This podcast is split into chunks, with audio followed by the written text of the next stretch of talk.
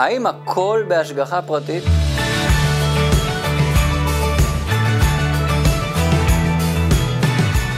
כשאתה נותן צדקה, ביום אחרי אתה רואה שהרווחת כפול, אתה מרגיש שיש השגחה פרטית, שיש מי שמנהל את העולם, העולם הוא לא ג'ונגל, יש בעל הבית.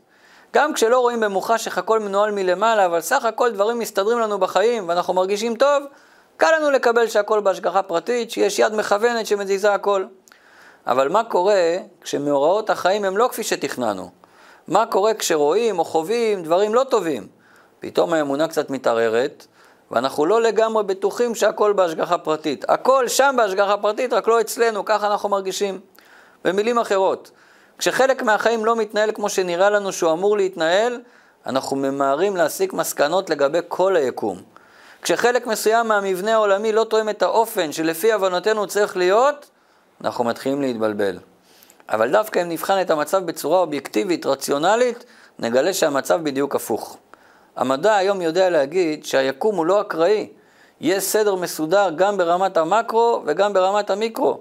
גם לאטום הכי קטן יש מבנה משלו ותפקיד משלו. כל חלקיק של חומר כפוף לחוקים והוא חלק ממסגרת מוגדרת, חלק מסדר עולמי עצום ומורכב. כדי לקלוט את הרעיון הזה, דמיינו לעצמכם שאתם נכנסים לבניין ענק שיש בו אלפי חדרים.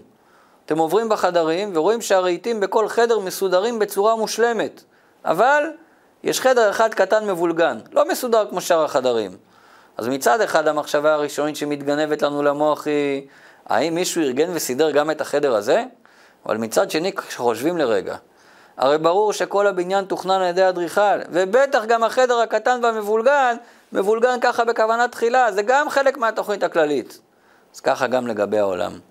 כשמתבוננים בטבע, בבעלי החיים, בצמחים, בים, ביבשה, בכוכבים, רואים שכל העולם עובד בצורה מסודרת ולפי חוקיות, מתנועת הכוכבים ועד לתנועת האלקטרונים.